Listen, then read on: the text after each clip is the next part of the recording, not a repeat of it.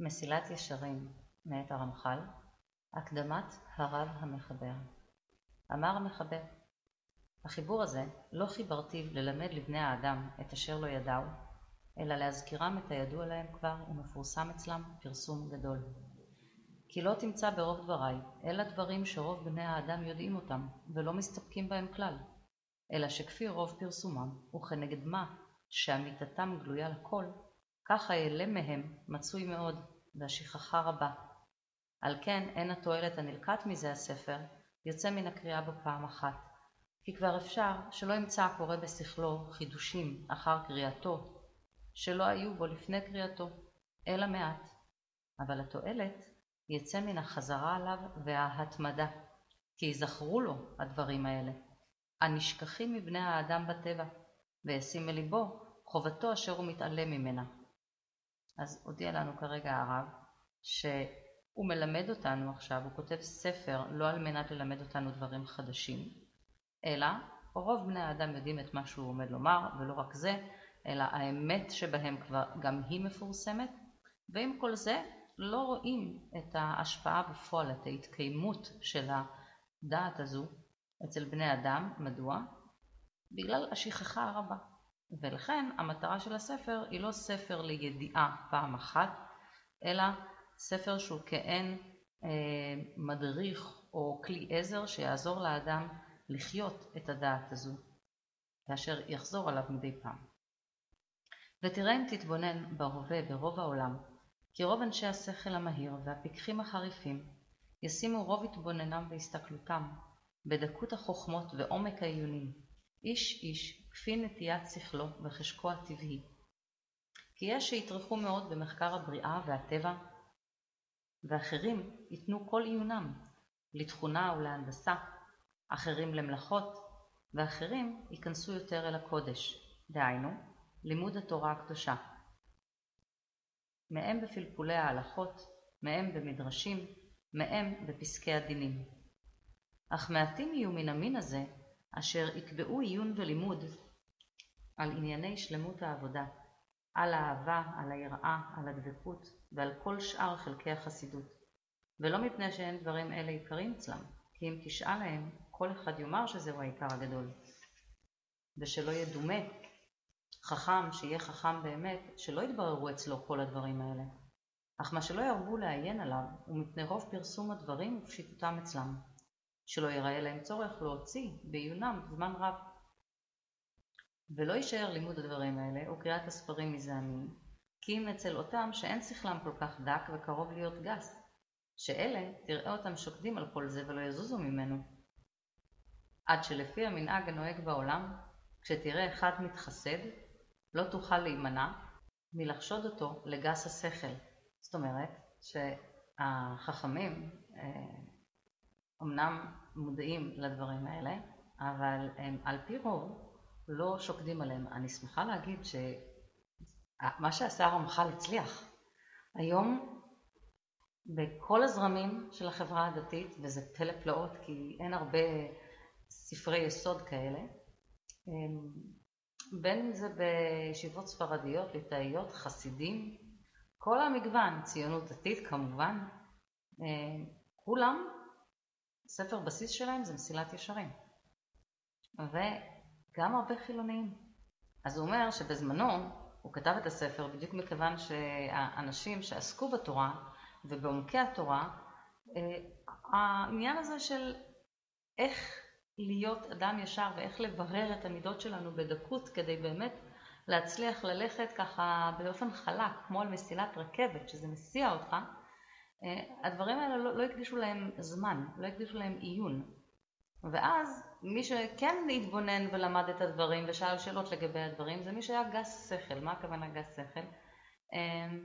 אדם שהוא פחות עם שכל חריף. ולא בטוח שכל מה שכתוב לגבי המידות הוא כל כך נכון, והוא צריך ללמוד איך להיות ככה ואיך להיות אחרת, אז הוא הולך ללמוד את זה. ולכן הוא אומר שכשאנחנו רואים אנשים שוקדים על הדבר הזה, אז בזמנו כבר היה קל לחשוד בהם שאם הם הולכים לכיוון הזה של חסידות, אז כנראה שהשכל שלהם לא מספיק חריף. ואולם תולדות המנהג הזה רעות מאוד, לחכמים ולבלתי חכמים, כי גורם שמאלה ומאלה יחסר החסידות האמיתי, ויהיה יקר מאוד למצוא אותו בעולם, כי יחסר מן החכמים למיעוט עיונם בו, ויחסר מן הבלתי חכמים למיעוט השגתם אותו, עד שידמו רוב בני האדם שהחסידות תלוי באמירת מזמורים הרבה, ווידויים ארוכים מאוד, צומות קשים וטבילות קרח ושלג, כולם דברים אשר אין השכל נוח בהם ואין הדעת שוקטה. והחסידות האמיתי, הנרצע והנחמד, רחוק מציור השכל הזה. כי זה דבר פשוט. מילתא דלה רמיה על ידי הניש לאו אדתה. כלומר, דבר שאינו חשוב, שאינו יקר במעלה שלו בדעת בן האדם, הוא לא, לא חושב עליו, הוא לא עוסק בו.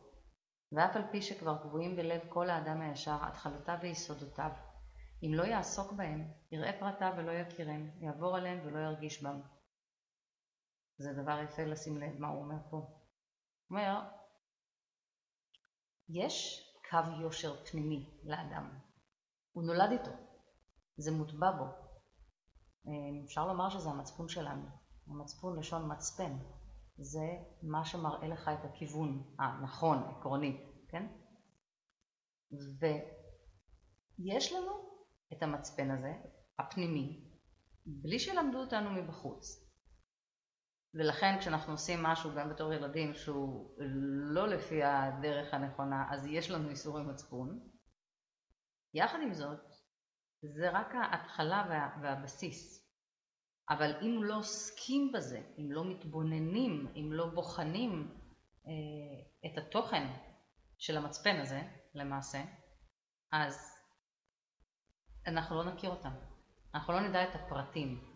ולכן אנחנו נוכל גם לעבור על דברים ולא נשים לב ולא נדע.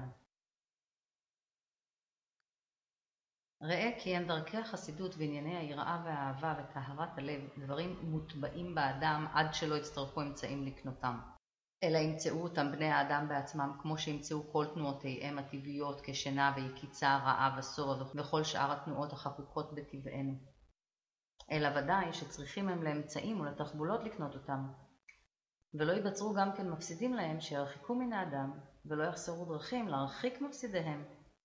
אוקיי, אז מצד אחד זה מוטבע באדם, מצד שני, זה לא כמו רעב, שובע, שינה, עקיצה ודברים אחרים שמוטבעים בנו, שאין לנו צורך לעשות איתם שום דבר כדי שהם יהיו נוכחים במציאות שלנו, אלא כאן יש דבר שאומנם מוטבע בנו, מאידך צריך בהחלט אה, אמצעים, כלים, דרכים, תחבולות, הוא קורא לזה אפילו, כדי להפוך את זה לשלנו, כדי להצליח להיות האדם הישר הזה.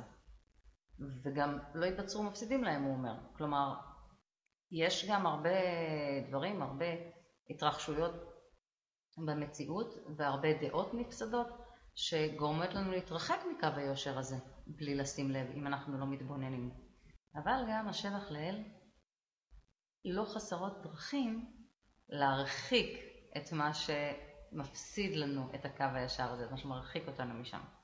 אם כן, איפה? איך לא יצטרך להוציא זמן על העיון הזה, לדעת אמיתת הדברים ולדעת דרך לקנותם ולקיימם?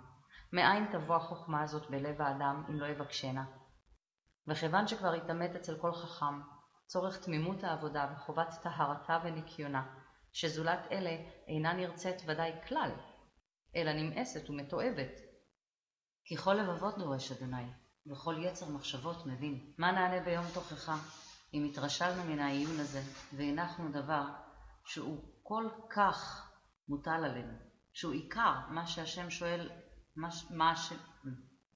והנחנו דבר שהוא כל כך מוטל עלינו, שהוא עיקר מה אדוני אלוהינו שואל מעמנו. הייתכן שיגע ויעמול שכלנו בחקירות אשר לא נתחייבנו בם, בפלפולים אשר לא יצא לנו שום פרי מהם, ודינים אשר אינם שייכים לנו, ומה שחייבים אנו לבוראנו חובה רבה, נעזבהו להרגל, ונניחהו למצוות אנשים מלומדה. אם לא נסתכלנו ולא עיינו, מהי היראה האמיתית ומה ענפיה, איך נקנה אותה, ואיך נמלט מן ההבל העולמי המשכח אותה מלבנו. הלא תשכח ותלך, אף על פי שידענו חובתה. האהבה כמו כן, אם לא נשתדל לקבוע אותה בלבבנו, בכוח כל האמצעים המגיעים אותנו לזה, איך נמצאה בנו? מאין יבוא הדבקות וההתלהטות בנפשותנו עמו ועם תורתו יתברך, אם לא נשאל אל גדולתו ואל רוממותו, אשר יוליד בליבנו הדבקות הזה. איך תטהר מחשבתנו, אם לא נשתדל לנקותה מן המומים שמטיל בה הטבע הגופני? והמידות כולן, הצריכות כל כך תיקון והישרה, מי יאשרן ומי יתקנן, אם לא נשים לב עליהם, ולא נדקדק בדבר דקדוק גדול. הלא אם עיינו על הדבר עיון אמיתי, היינו מוצאים אותו על אמיתו ומיטיבים לעצמנו, ומלמדים אותו לאחרים ומיטיבים להם גם כן. והוא מה שאמר שלמה, אם תבקשנה ככסף וכמטמונים תחפשנה, אז תבין יראת אדוני. אינו אומר, אז תבין פילוסופיה, אז תבין תכונה, אז תבין רפואה, אז תבין דינים, אז תבין הלכות, אלא אז תבין יראת אדוני. הרי לך, שלהבין היראה צריך לבקש אותה ככסף ולחפש אותה כמטמונים. הרי איפה, במה שמלומד לנו מאבותינו, ובמה שמפורסם אצל כל בן דעת בדרך כלל, או הנמצא זמן לכל שאר חלקי העיון, ולעיון הזה לא יהיה זמן? למה לא יקבע האדם לעצמו עתים לפחות להסתכלות הזה, אם מוכרח הוא בשארית זמנו לפנות אל עיונים או אל עסקים אחרים? והנה הכתוב אומר, אין יראת אדוני היא חוכמה, ואמרו רבותינו זיכרונם לברכה, הן אחת, שכן בלשון יווני קוראים לה אחת הן, הרי שהיראה היא חוכמה, והיא לבדה חוכמה. וודאי שאין נקרא חוכמה מה שאין בו עיון. אך האמת היא, כי עיון גדול צריך על כל הדברים האלה, לדעת אותם באמת, ולא על צד הדמיון והסברה הכוזבת. כל שכן לקנות אותם ולהשיגם. ומי שיתבונן בם יראה שאין החסידות תלוי באותם הדברים שיחשבו המתחסדים הטיפשים, אלא בדברי שלמות אמיתי וחוכמה רבה. הוא מה שמשה רבנו עליו השלום מלמדנו באומרו, ואתה ישראל, מה אדוני אלוהיך שואל מעמך?